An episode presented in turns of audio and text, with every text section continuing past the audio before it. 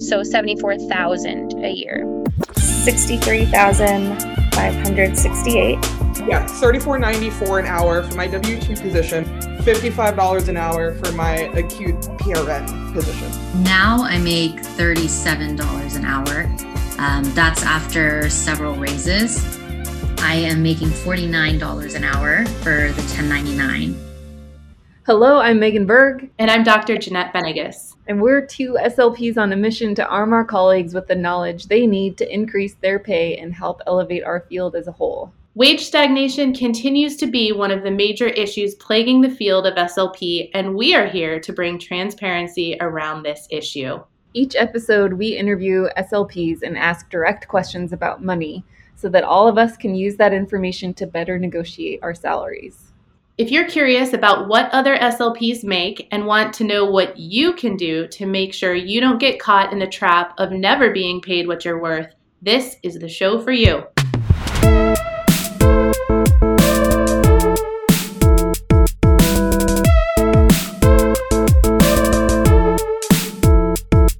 All right, so we have our guest with us today. Her her name is Julie for just for today. Not her real name, Julie. Her real name, Julie. Hi, Julie. Hi, Ingrid. and then we also have another guest with us, Ingrid Desormes, and I'm going to read Ingrid's bio so everybody can get a sense of who she is. Ingrid is a UCF, um, University of Central Florida alum. She's focused her career on innovative approaches to bridge the gap between evidence based practice and pa- patient centered care. Throughout her years of direct patient care, she honed her focus directly on enhancing and growing the practice of speech pathology towards prioritizing patient goals above and beyond the limiting standards of normative data. After nearly 12 years of direct clinical practice and advocating for patients in a complex and diversified healthcare environment, Ingrid's career hit severe tur- turbulence. She relinquished her license and her certification in response to events that demonstrated the shortcomings of clinical practice for motivated, patient focused practitioners like herself. Ordinarily, this could have been a definitive end to a career that did much to aid patients, mentor other professionals, and overall diversify the landscape of SLP practice in novel ways. But Ingrid did not leave the profession. Rather, she took the opportunity to reshape her career and identified areas she could continue to be of service. Over the last few years, she had made she has made herself available as a resource and expert in the area of providing culturally and diagnostically appropriate care. She also created a podcast to educate and offer perspective for future and present SLPs about the profession in a transparent way. She's recently launched her consulting business for SLPs who are EBP focused or professional experience dependent in their approach, but desire growth when outside of comfortable or normative patient populations. Through her adaptability and continued commitment to helping others, Ingrid is an example that a stellar career is not solely defined by the limits of convention or acquiescence to the lowest common denominator of patient care or professional advancement. It can also be defined by the impact made one patient or professional at a time. She has advanced her career by pursuing a path guided by her core virtues and values competence and humility and hopes that this combination compatibility will continue to enrich the experience of patients in the practice of speech language pathology. So for anyone listening to that bio who is curious to learn more about your story i know you're very open and transparent about it on your podcast um, called the miseducation of the slp which I have binge listened to and I really enjoy it. And I'm always excited when you release a new episode. So thank you for your work on that. And the reason you are joining us today is because Julie had a question for us um, when we put out the application for podcast guests. Julie wrote in with a specific question about how to navigate negotiating your salary when you are a black SLP. So Jeanette and I are both white, so we could sit here and come up with some bullshit advice that probably wouldn't actually be relevant or helpful at all. So rather than doing that, we thought we would have Ingrid come on and join this conversation. So thank you both for being here. Thanks. I'm gonna keep I'm gonna keep myself on mute so I can just sit here and learn today. no, no, no, don't do that. um, so we just learned when we were getting started that you're both Haitian, correct? Mm-hmm. So is that, I guess, um, Julie, how would you describe your race? Uh, I'm black, like, but my ethnicity I consider Haitian. Both of my parents are Haitian immigrants. They, my dad immigrated in the 80s, and my mom immigrated in the 90s. Um, they moved to New York, so I grew up in New York. So yeah, And how would you describe your gender? I am a cis female. Okay. And Ingrid, same questions for you. Um, I mean, race wise, I'm black. Culture wise and ethnicity, I'm Haitian. Um, uh, in terms of gender, I am a cis female, or actually, I'm I'm bisexual. so I've had kind of like a, or maybe pansexual. Maybe that's more appropriate because I've had um, an open relationship with a woman at at one time. I have been only interested in men since then, so maybe there's a there's a weirdness to my pansexual, but but I am um, really focused on my relationships with men um, for the last forever, and that was really a unique experience when I had that. Um, but don't tell my dad because he would probably be very upset. I don't know your dad, so that'll be easy for me. Ingrid. So I'm I consider myself queer. I have been in an open relationship in the past also, and just kind of being Haitian, and I under, I understand the stigma between by being queer, open relationship, all that other stuff. Mhm. I, please also don't tell my dad or my mom about it either. so um, it's honestly, I I don't think I've met another Haitian and someone who would be able to understand just that intersectionality of being black Haitian, queer, open relationship, all that stuff. So that's oh, this is great. Excellent. Okay, we're gonna we're gonna put Julie in the money hot seat for a bit because you're you're our guest that agreed to be open and transparent about what you make and where you work and all of that. So we'll just kind of start with that, and then I want to morph into a conversation about negotiation and particularly what it's like to be a Black SLP in this field. So let's start, Julie, with generally where you live, however specific you want to be. So I live in Texas. Um, I live in a college town area. It's me. It's it's not super small town. It's not exactly what I'm used to. Like growing up in New York, and I went to school in Boston, so just it's completely different from what I'm used to. Very slow pace. Um, I work for a hospital system, so I kind of do. I do. I work in a bunch of different settings. Monday was my last day in outpatient, so they're moving me to more full time acute. But there's also some like skilled nursing that I do for the hospital system. Um, and in terms of how much I make, I make thirty four ninety four an hour. In both settings. So um, it's all one thing. So it's a hospital system where they have outpatient, acute, skilled nursing. And I just remembered I just started an acute PRN job and I'm making $55 an hour there. We have many sponsors to thank for making this podcast possible.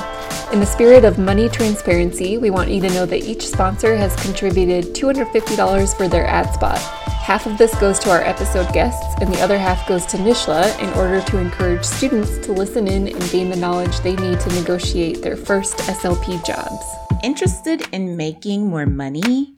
Want to challenge yourself in a different way? Have you thought about serving clients privately? Hey, it's Niche, the entrepreneurial SLP, and I support SLPs who challenge the status quo to pursue entrepreneurship through the strategic creation of a boutique private practice. Are you looking for more work life balance? Want more control of your time, the clients you see, when you see them, and how you see them? Want to flex your entrepreneurial muscle? I've got a course for that. Allow me to help you reduce your fears around starting a private practice, full time or on the side, and insurance billing and coding, and help you gain the confidence needed to take control of creating that income that you deserve. Have more money, peace of mind, and control. Join me on Instagram for my gems, rants, and everything in between at entrepreneurialslp.com. Drop me a DM, say hi, and let me know that you heard me here.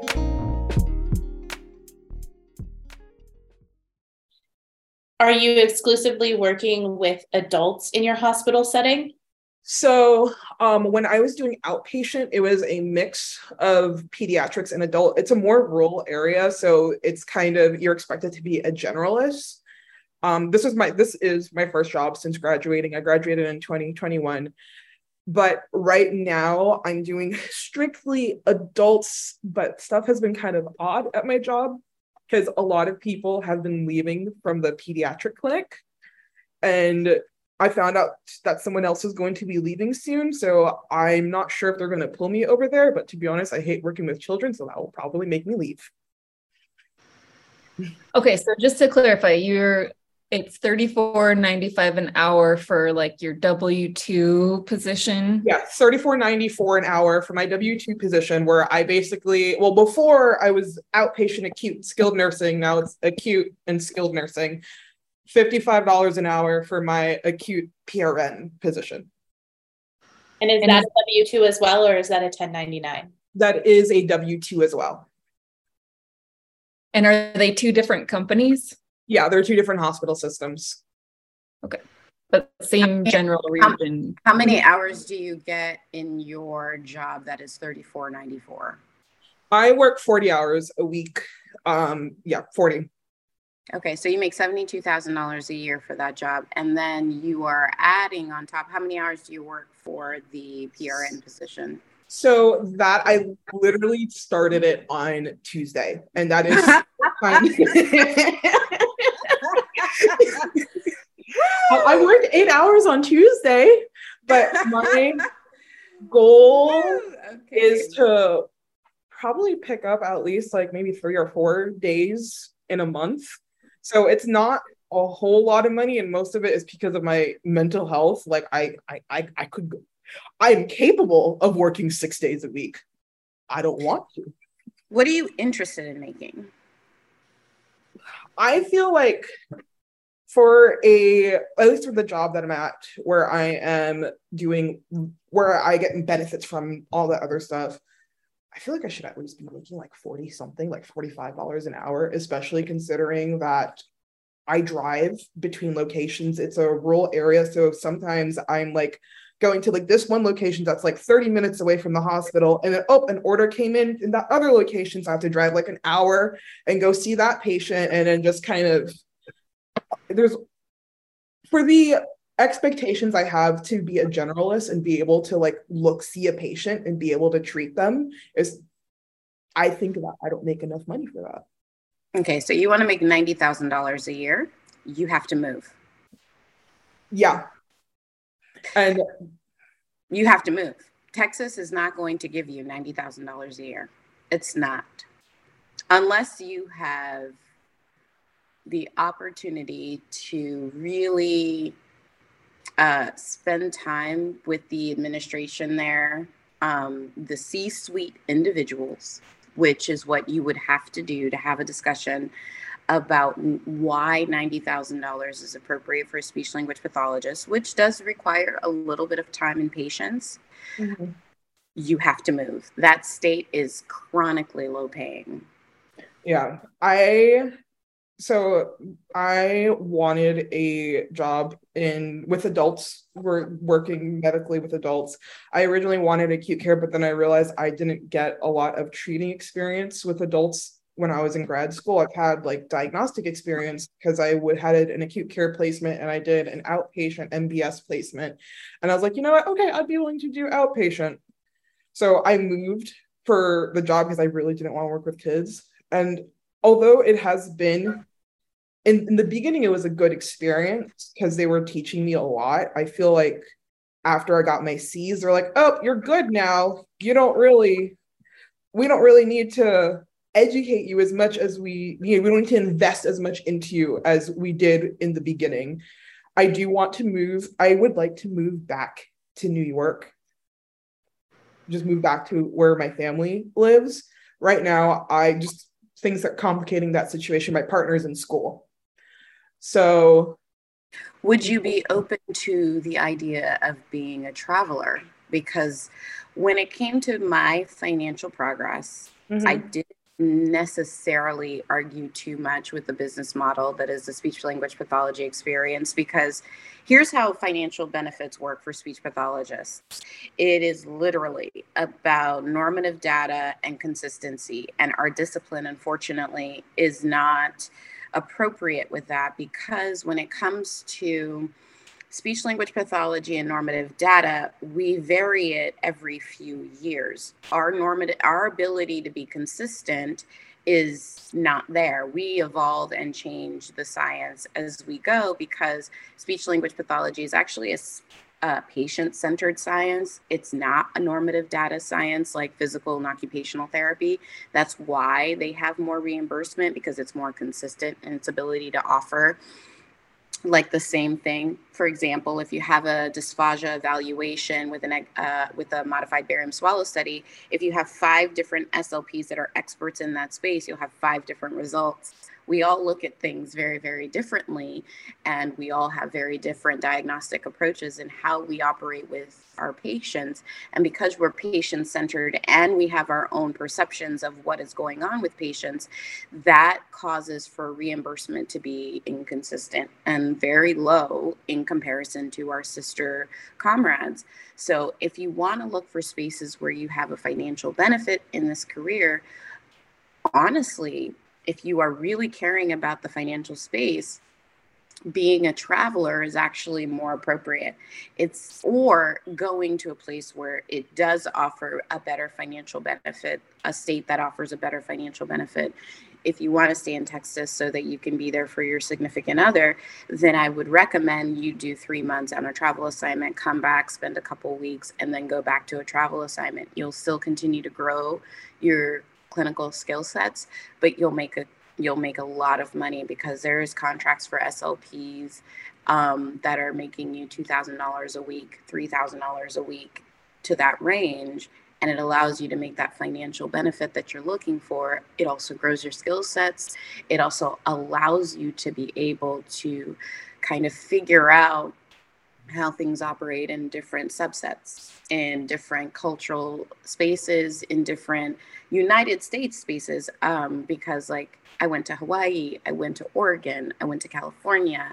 I, you know, got my licenses in different places so that I could kind of see what does it look like in these different environments and I learned about those different environments so that I could get myself in a position where I registered uh, how patients operated in different spaces, but also because I had non taxable stipends, I was able to make a significant amount of money um, without having to fight with the business model that ultimately is based in consistency within the science. Our science, unfortunately, isn't consistent, so it allows us to be probably one of the lowest disciplines when it comes to healthcare um, at the degree level that we're in. And like I said, it is simply because we are a perception based science and we are not consistent in our outcomes when it comes to our data because we're we should be as a science patient centered and we don't advocate enough for that Okay. I have, Um, oh, sorry.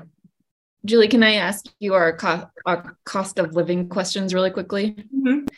So you're in Texas. How much is the nearest Target paying for their starting wage?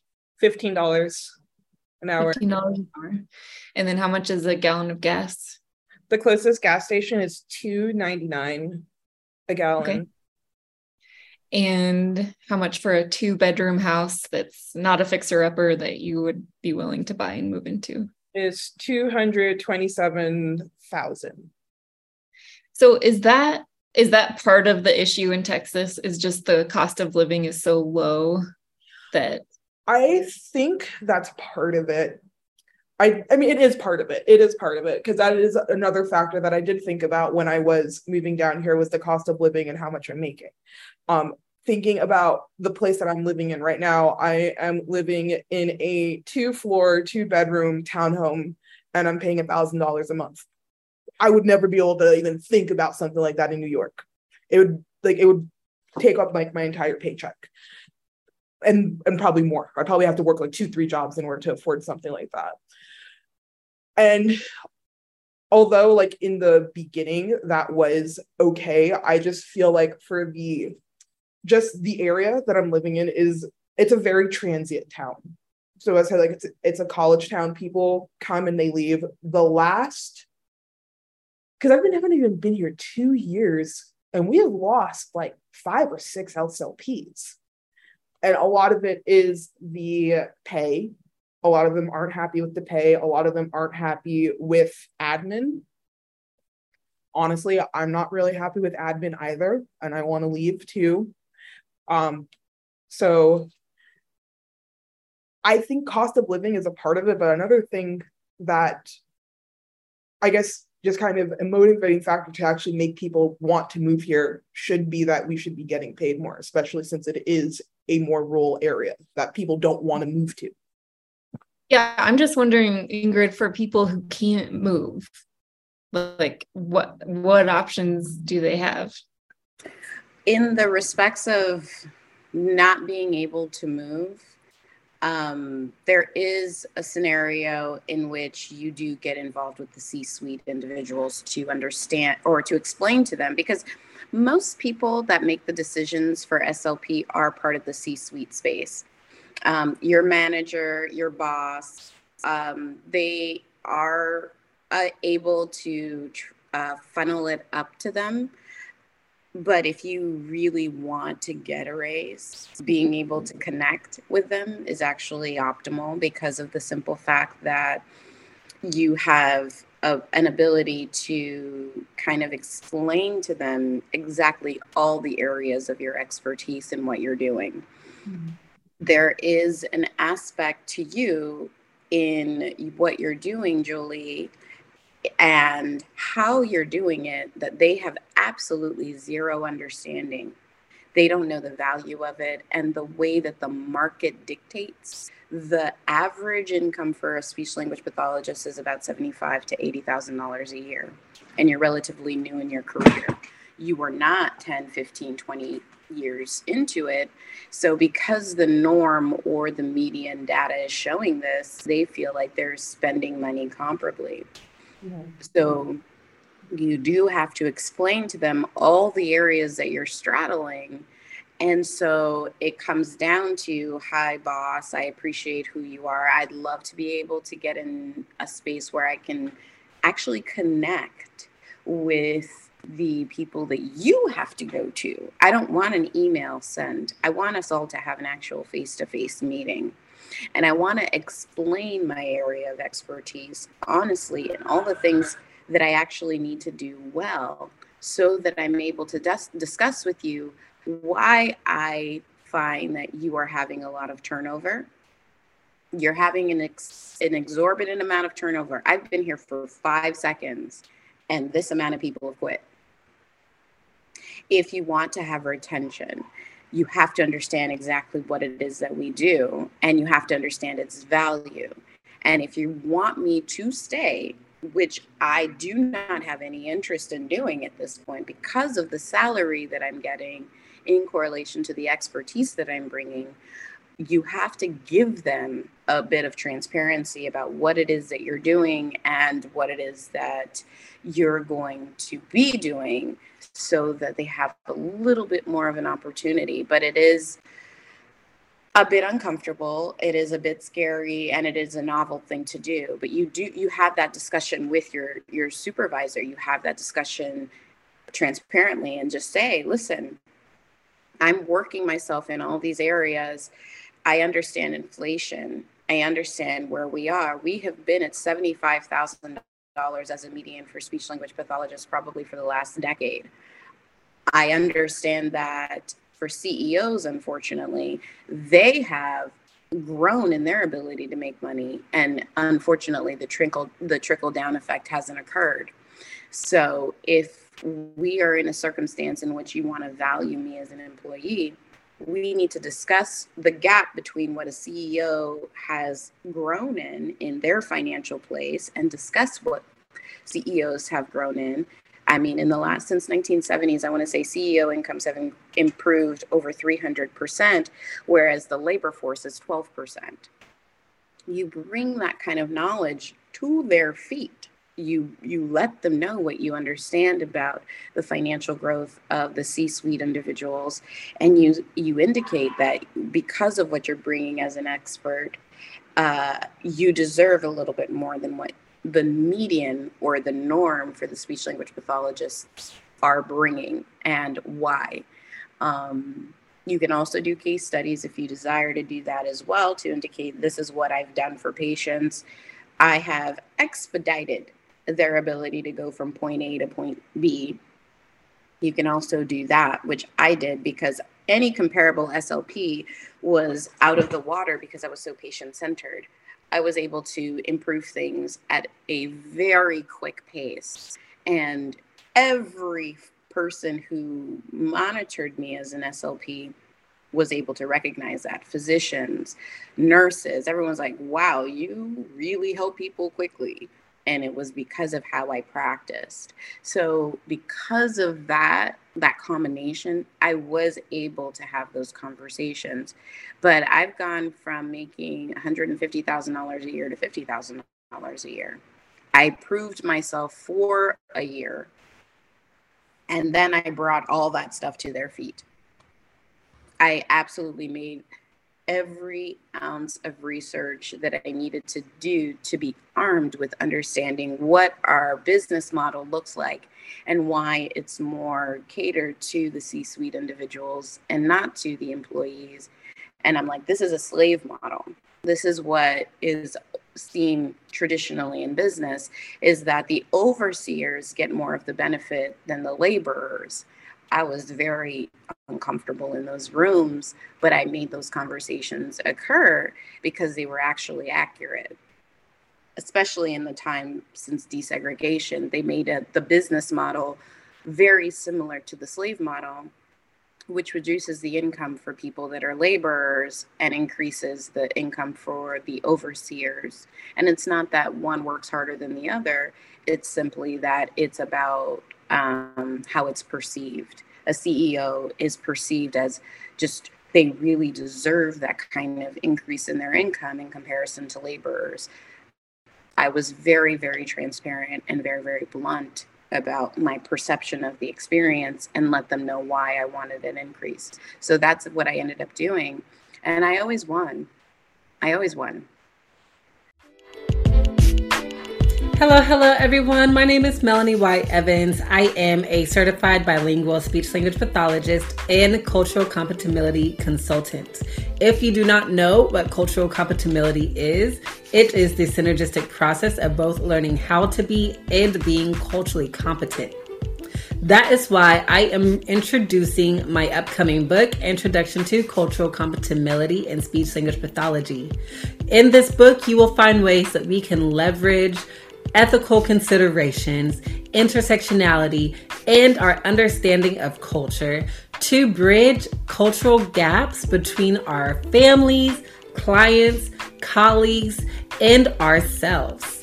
This book is available now at the pre-sale rate at pediatricspeechsisterstore.myshopify.com. I'm so excited to learn more with you. Bye.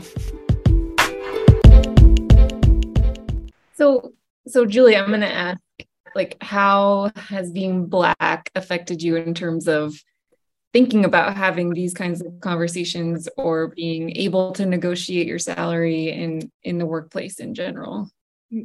It honestly has given me a lot of anxiety about having these types of conversations. Um, I am the only black person in who in my in the speech therapy department. Um, one other woman of color there, and we're both really close because like you know, we got to get through it together. But she has also been faced. She has been more explicitly facing a lot of micro macro aggressions, not just from like nurses, doctors, patients, but from admin also. Um, admin has made it clear in the past that they don't really care about diversity, equity, or inclusion. There was one initiative that I got really excited about because when I was in grad school, I worked a lot with diversity, equity, and inclusion. I was on the e board for two different clubs. Um, and I was very involved in providing education to other students, professors, all that on uh, bias within healthcare, on uh, what was it, culturally uh, sensitive care uh, and all that stuff. I've spent uh, it was really important to me. Uh, in my interview, that's something that I talked about. It was like that's very important to me. What initiatives have you guys been making? And they're like, oh, we've been doing X, Y, and Z. And when I come here, I found out, oh, you haven't been doing anything. And when we did do that initiative, it was kind of more so for show. And it's like, look, we did it. So admin has made it clear that there isn't really space for that. And there isn't really space for just caring for their uh, people of oppressed backgrounds within their corporation and all that. Um also think the person well she's going to be gone soon but the person who's like the head of like the rehab department is a speech therapist. And she has been the person who's kind of been saying when whenever we're like hey like this isn't right within the department. This isn't right within like this is we can't practice under the best conditions with x y and z going on. She has very much pushed back against us and has thrown a lot of blame our way. So just kind of thinking about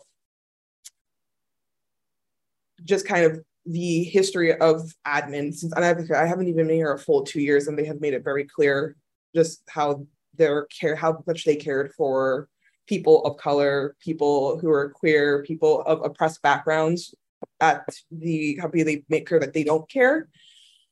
And also just kind of even before that, when I started, just like the anxiety I felt about just being going into a, a white, a very white field, feeling like, oh, if I ask her something, I'm going to be seen as the aggressive black woman. Um, just kind of the stories I have heard from other individuals who have had very racist experiences and all that other stuff, I kind of felt like I was resigned to I get what I get and I don't get upset kind of mindset. And now that I have been working for two for almost two years, I don't want to have that mindset. I want to I want to learn how to empower myself but I also do realize that it's not just enough, like what Ingrid was telling me, it's not just enough to be like, I want to raise. I have to come with the the facts. I have to come with evidence. I have to come with like, look at what I've been doing. And I feel like I have to do more than my white counterparts to prove that I am capable, that I am able to be a good speech therapist. I am deserving of this raise, especially when I know there are other speech therapists at my job who aren't doing well. And like, I'm not gonna throw shade, but like, there are other speech therapists who I know who like probably shouldn't be speech therapists, and they ask for a raise and they get it immediately. Meanwhile, other people who I know who have been working very hard, other people of color within my department, not just speech therapy, who are like, hey, I would like a raise. They're like, mm, we'll talk about it. We'll get back to you. So just kind of seeing that. You know, statistically, it's also a scenario that people that are thinner make more money than, or women that are thinner make more money than women that are larger. Um, race can play a part, gender can play a part. All those things can play a part. I don't take in any of those things because it is a problem mm-hmm. I, that I need to solve. And the idea for me really is about doing appropriate research. Mm-hmm. If you bring research, if you bring data, if you take the emotionality out of it, and um, really just talk about it at the level of numbers, when you talk about how you do your patient care, when you talk about the outcomes you achieve, when you talk about the revenue they bring, I would always be very interested. I'd be like, hey, what exactly am I billing every month? I love to do that. I love to correlate what I'm billing. I also like testimonials from, from patients. There's a lot of things that you can collect over time, but because of the fact that you are in a marginalized space, you do have to collect data first before you can just go and approach the situation. It will reduce your anxiety. It will reduce your nerves because everything they will bring to you, you will have a substantial set of research to help support you in the spaces of SLPs as a as an entire whole. I appreciate and love the fact that um, white women kind of take the charge, but white women are genuinely catered to historically in in all spaces they're in because they were the spouses and the mothers of every white man that makes any type of decision. So you're going to encounter them having more successes and being able to ask for something and receive it. We are the silent laborers. We are the ones that do a lot of the work as Black women without any type of, of, of recognition. Historically, that is ingrained in this society at the basic level. So when you take away the fact that you don't want to be considered a certain thing, which is really just a narrative and not actually what we've ever been. If we were really aggressive, we would probably have ended this country in a manner that was really uncomfortable. But because we speak with such transparency and not docile and not, um, we speak very bluntly and directly about things, it is perceived in this manner of quote unquote aggression so we kind of have to move a little bit differently so that we can understand just how catered to the your boss, for example, as an SLP, likely a white woman, she doesn't understand that kind of language. But when you go, this, this, this, this is data, when you kind of discuss it in that manner, it allows you a to not feel anxiety because you're bringing the honesty. Now they can deny all of those things. They can be like we don't even care about any of those things. And you can fail. Failure in advocacy for your pay is absolutely possible. I've had those moments as well. That is not the point. The point is to take yourself out of the space of being fearful that what you're asking for is a problem it's not a problem. You're not aggressive. You're not an angry Black woman. That's not what you're doing. What you're doing is indicating here's what I've done for patients. Here's the historical data about what we make as SLPs in general. Here is inflation. Here is what CEOs make. Here's what CE, uh, like when you bring all of that to the floor and you indicate the cost of healthcare itself has significantly grown and you are a healthcare provider, you have to be in correlation with that. And if there's no changes in the SLP salary, you can bring that and say, hi, from 1990 to 2023, this is the cost of health healthcare growth. In correlation to the SLP salary, this is the SLP salary. I understand what I'm doing in terms of service. You also have to know how much you're billing, how much they're getting from you as a laborer, and all of that stuff, correlating all those things.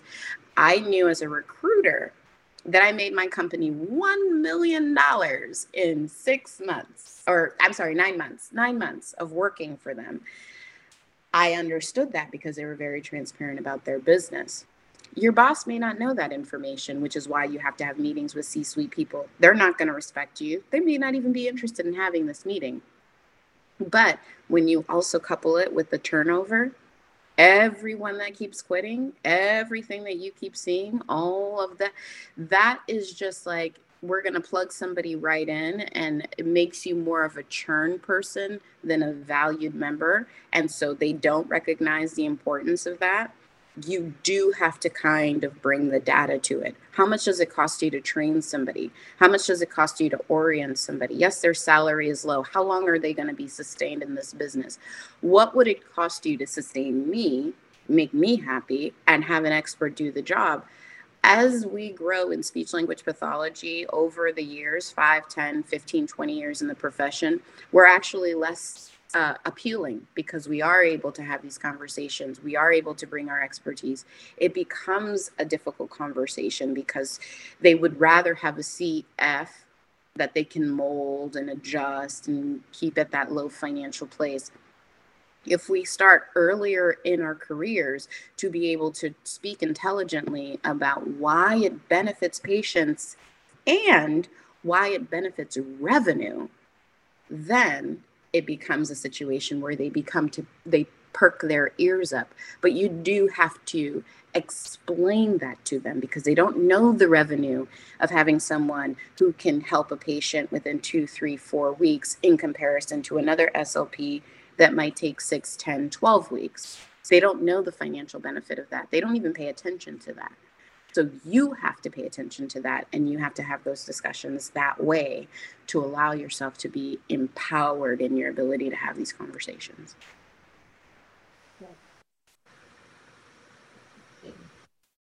That makes a lot of sense. And I feel like I just needed someone to say it to me, honestly. Just needed so I I didn't know where to go. I didn't know like how to really even start thinking about negotiating. And I have a lot of information that I didn't have before. So yeah. Yeah. If you if you start in the in the respects of here's where CEO incomes have come, here's what SLPs have been making over the last 10, 15 years. Here's what I bring in terms of revenue to your business. Here's what I do in comparison to other SLPs that aren't really doing the job as well as I am, so on and so forth.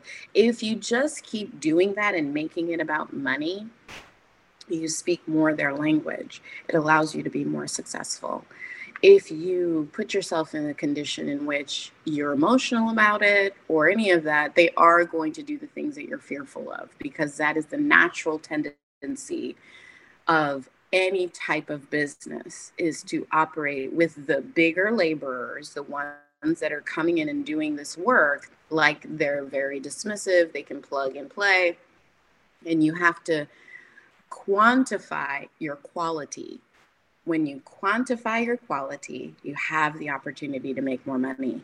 So you do have to do that. And that's all you have to do. But it does require research and it does require patience and it does require time. So, in that, I would operate with that mindset of like, I don't have to do this tomorrow. And I'm absolutely available as a resource to you to help you build those things so that you are uh, are clear when you go into those meetings and when you have that conversation with your seniors because you are going to be dealing with spaces that are naturally going to be resistive to you. They're not going to value you. They're not going to respect you. But you just need to ask those questions. Here's my productivity. I'm 90% productive okay? I'm billing this amount. What did i bill last year? You you have every right to ask that question. If they're like we're not going to tell you then that's a situation where you're going to be like, why? Why? Because I do want to negotiate my salary and I do need to understand what I've revenued for this company.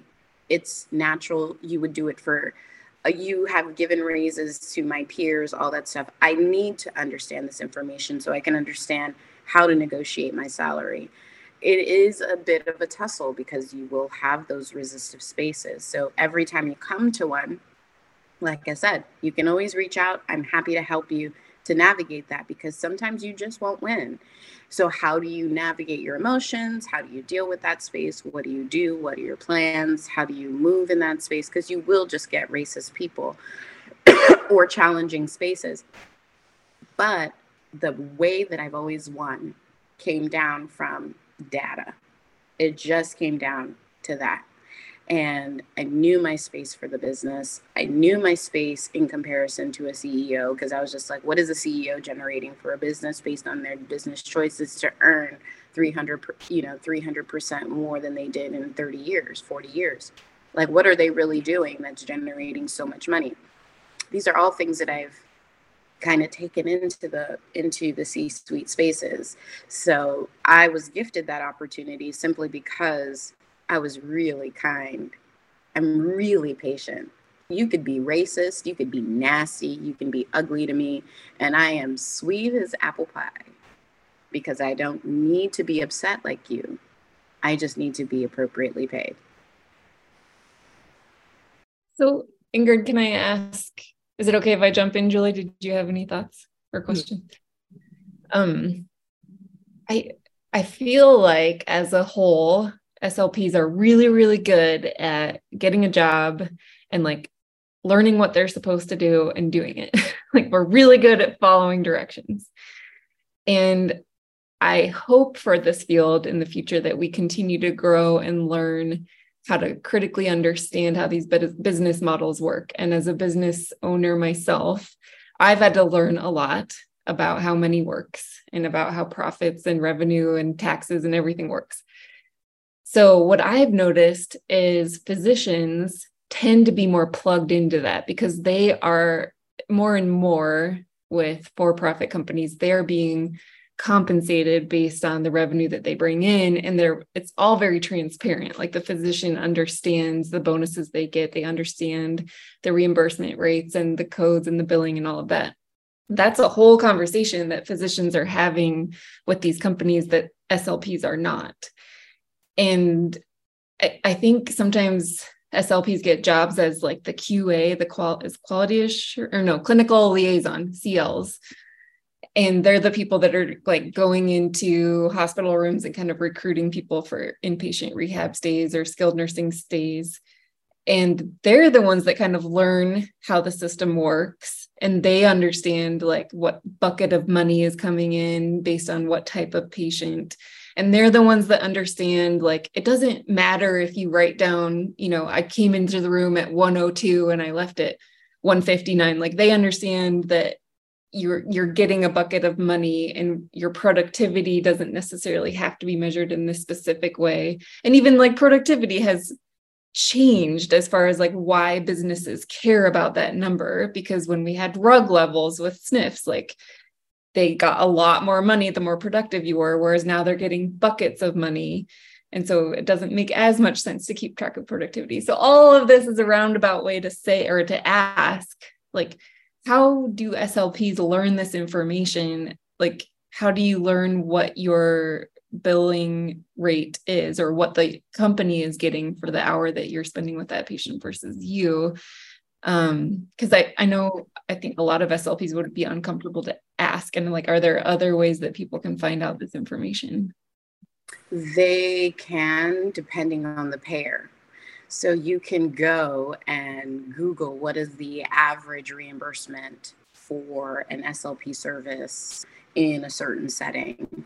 Um, I actually was a clinical liaison um, for a year, and I, you know, I didn't. I, I discussed things with the insurance company depending on how long a patient was there. But there wasn't necessarily a transparency about the money for the services in isolation. It was about the rehab stay, right? So it was a bulk sum of money that's being given.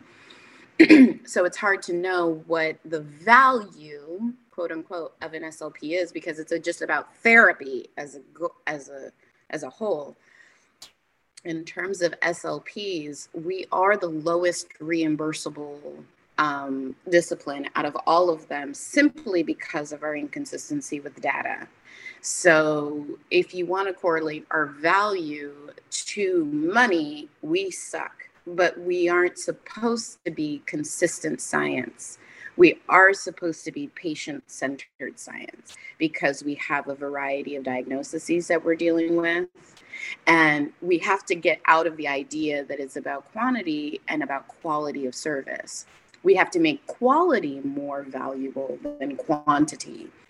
And in that, we do have to kind of reshape the business mindset because unfortunately, the root of business is racist, it's biased. It is about one point of view, one kind of mindset. This is what's valuable.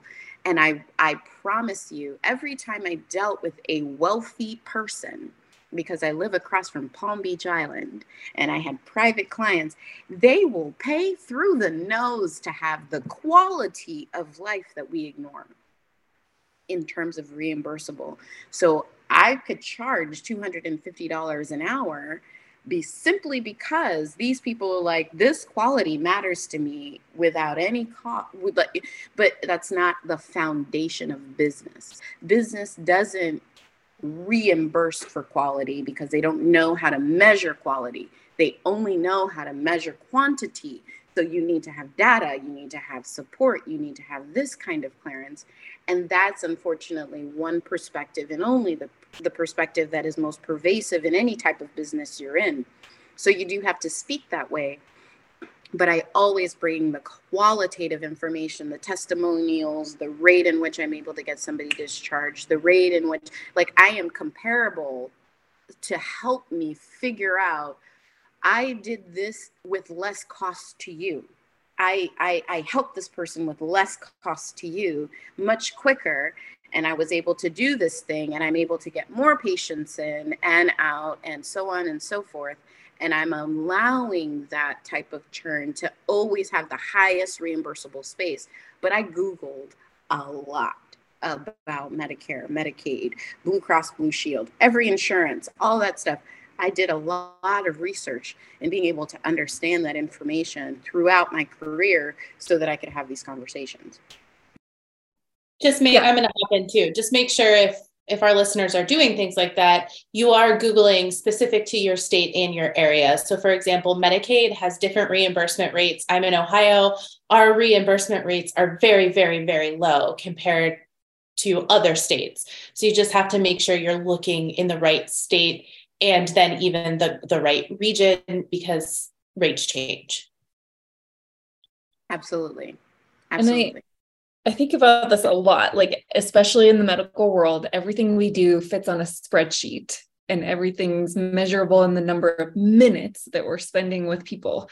But the number of minutes does not always equal quality. And I think about this so often when I'm sitting with patients and I'm like, okay, like I am supposed to see them for 60 minutes. And somehow that's this magical number that's going to check a box and like heal this person. When in reality, a lot of what we could do is consultations. And this is true in school settings too. Like the time spent does not matter as much as the value and perspective and consulting that we could be doing.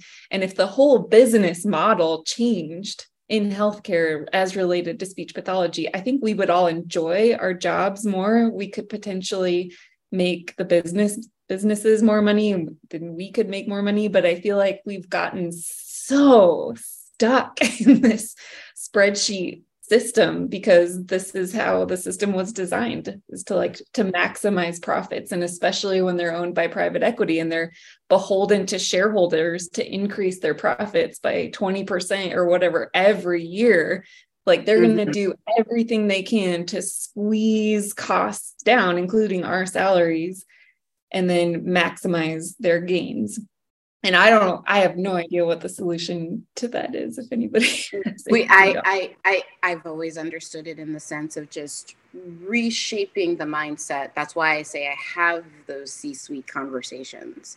You do have to be in the room with these people because ultimately um, and i it's kind of funny. It's there's the patriarchal mindset that's really structured in a box. Men kind of think a little bit more structured.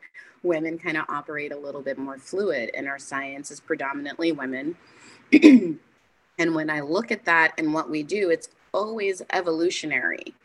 And instead of trying to fit into what is considered to be science, we do have to kind of move away from that and show them the value of what is qualitative care.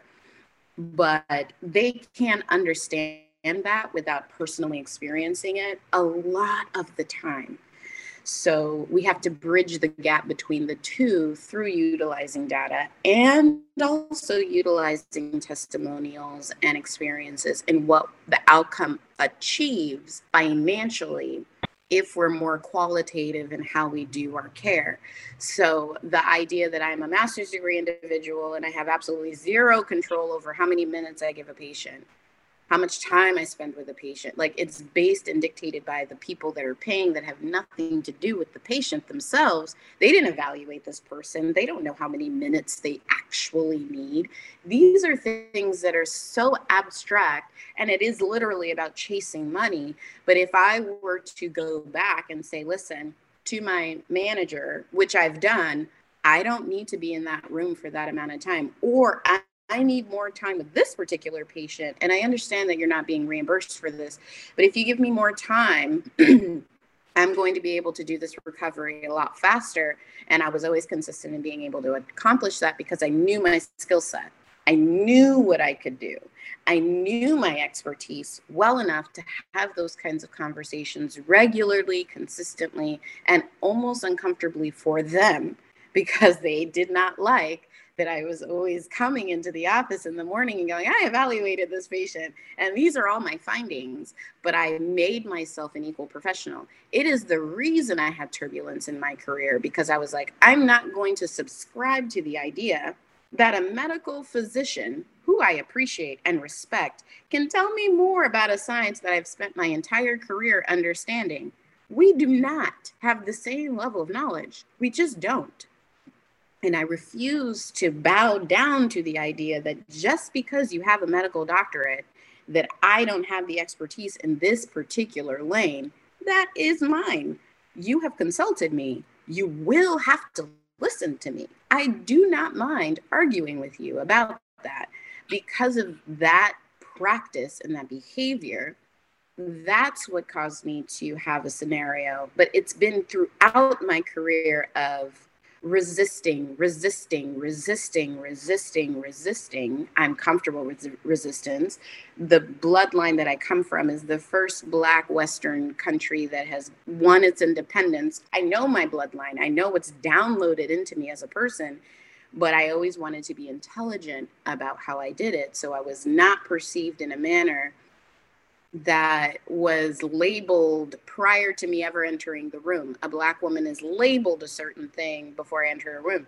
So I was always just more knowledgeable than everyone. So I could just quiet everybody down. That's how you make changes. And it was always compassionate. I know this is what you're used to. I know that business operates this way. I know that you think that this is the way to go about it. But I'm telling you, qualitative care is going to be more financially beneficial to you. And we have not advocated for that ever in our discipline because most SLPs don't have an interest in learning the amount of things that I was interested in learning. And because we're not interested in that, we have imposter syndrome. We always feel anxious. We're always feeling down. We're always feeling less of ourselves. We're always feeling like we're not worthy. We're always, all of these emotional places have nothing to do with business. We have to quiet all of that and just gain more knowledge instead of having all these feelings. Gain as much knowledge as you can so that you can comfortably have these conversations. And then if you lose, it's not because you didn't actually make them feel challenged calmly it's simply that they're choosing to be disrespectful, and that's okay too. They are allowed to do that. It is their business. They own that business. They're allowed to make whatever choices they want in their business. And I'm not going to feel bad about the fact that you've made that choice. Instead, I'm going to recognize that I've given you everything I could to be knowledgeable and tell you what's up. And then if you continue to choose the same thing, I'm out. And you don't care either way and that's okay too. It's like I, being in a bad relationship. I have two questions. One, how long did it take you to kind of build up that confidence to realize like I have the ability to have these conversations and all that? And how did you get into talk with the C suite people? So my first job as a CF was with a woman who was awful. she was awful. I was working a hundred mile radius and I worked in outpatient. I worked in schools. I worked in home health. I worked in um, SNFs. So I worked in all these environments in my first job, and she was only reimbursing me for the time that I was able to bill. And it was over a 100 mile radius. So I was working like a dog, and I worked it, and I did my notes at home. And so I was recognizing that my billing time was like 18 hours, but I was working over 45 hours a week. And that was my first experience.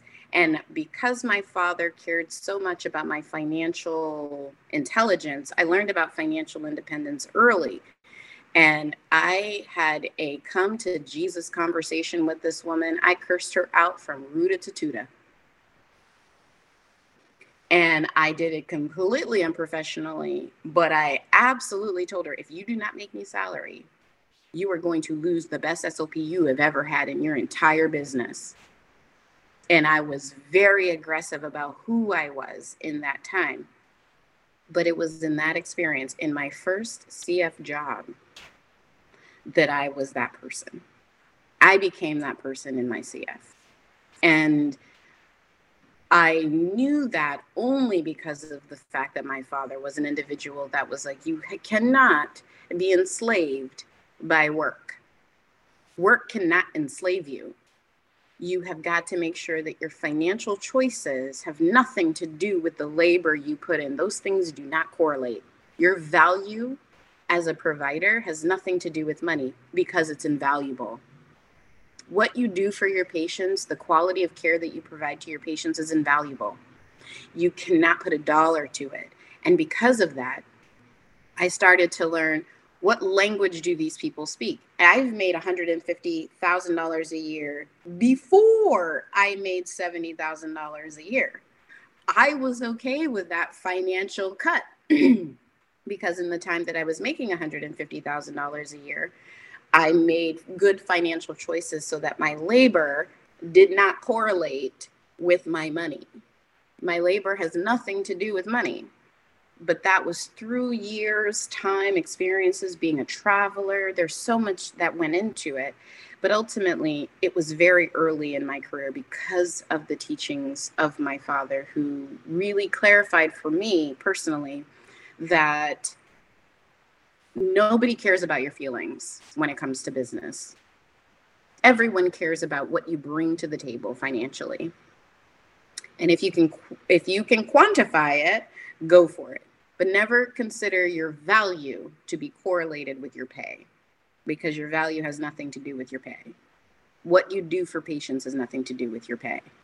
You will never be valued the way that you're supposed to because we are in a business model that is also very correlative to how our country was historically founded. The laborers are paid nothing, the overseers are paid everything. That is not correlative and because that's the foundation of everything that's built in this country wealth is built on being an overseer. Wealth is built on being you know a, nego- a networker and a, a business owner and all these things. Like everything is about being overseeing things not about how hard you work. So learning that as a in a young lifestyle with a father that talked to me that way it was very early in my life and early in my career as a speech pathologist So I registered how important it was to be more knowledgeable than the people around me. And it annoys a lot of people because I can talk them into a place of like, ah, well, I know more. and they don't like that, but I do it unemotionally. I don't do it to attack. I do it to just clarify the space. And because I know so much about history, finance, all that stuff, it, it, it just became something that was really easy for me to have these conversations. But I did also accept when I failed. I was okay with the fact that I gave you everything that I know and you still said, no, I'm not going to give you a raise. I was okay with that because money did not matter to me ever in my career.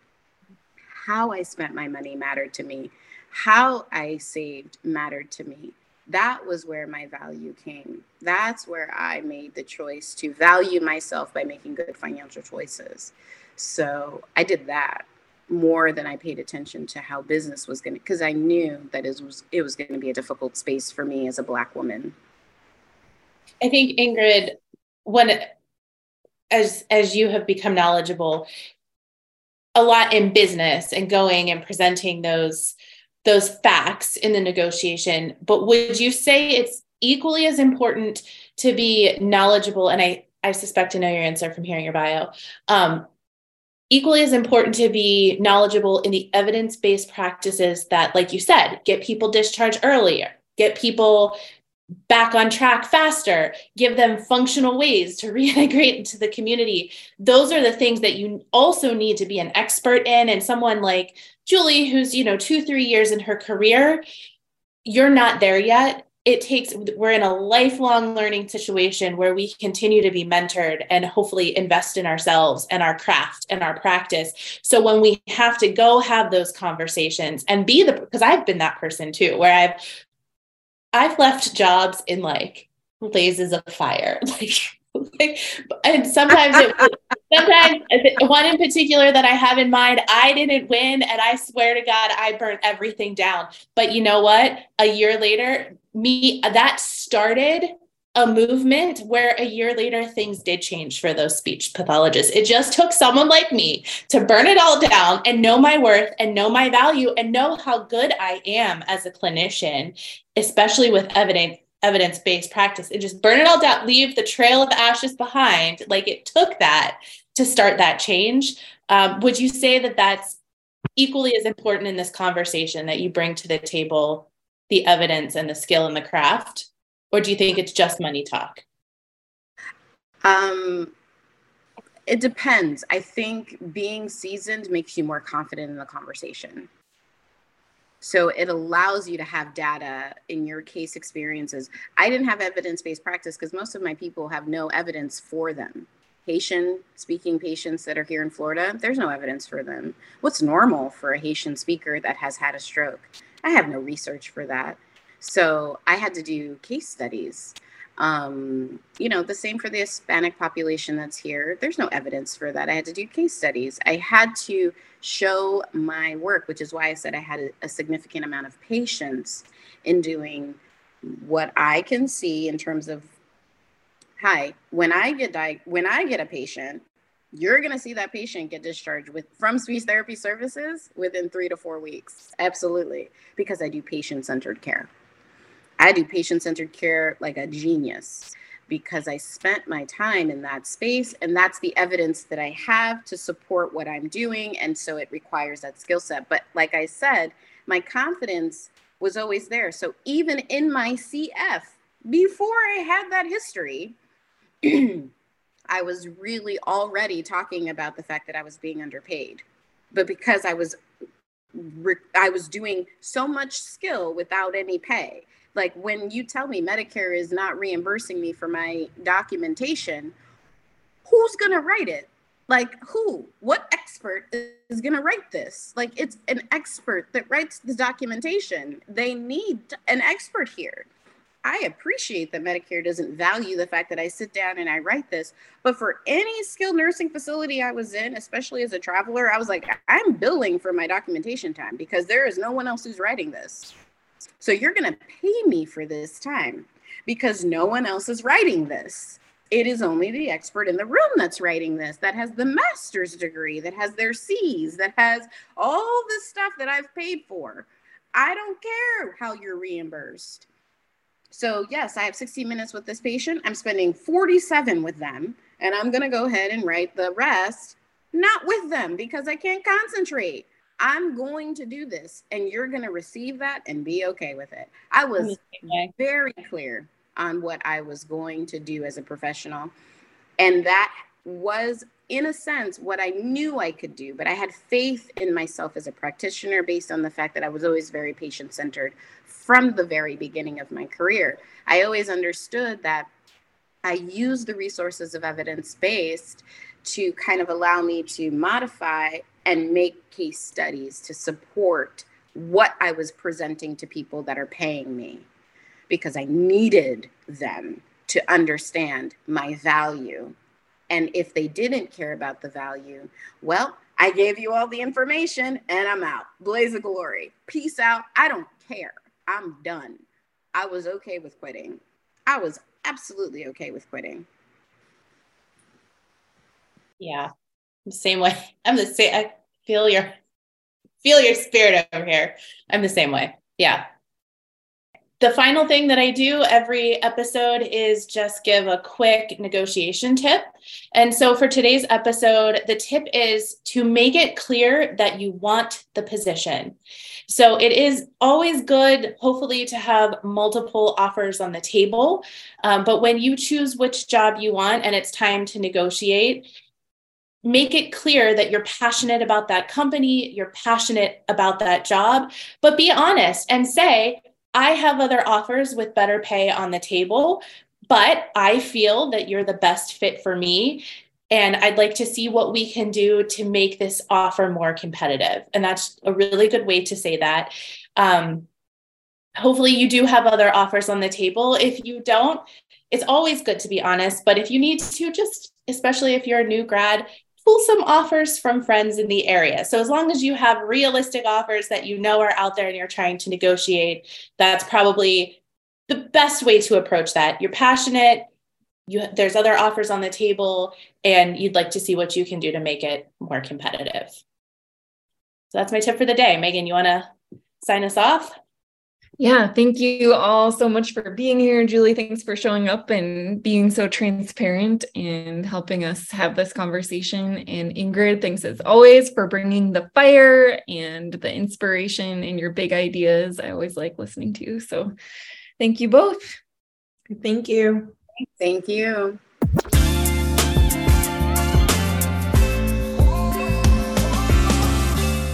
Next time on Other SLP's Pockets. So you really are stuck in the in the teacher pay scale system. Yeah, um, some districts, when we were doing our research, some districts around Vermont start their SLPs on the teacher pay scale, but in like the plus 45, master's plus 45 column to compensate for that. Other districts, one of them doesn't have the SLPs on the teacher pay scale, and I'm not really sure how. So they are able to be offered a lot more money.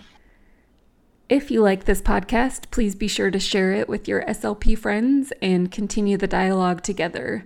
The more of us that are having these types of open conversations, the more likely it is that we're all going to be paid what we're worth. If you would like to connect with Jeanette and me, you can reach us via email at hello at otherslpspockets.com. You can also find us on Instagram at otherslpspockets.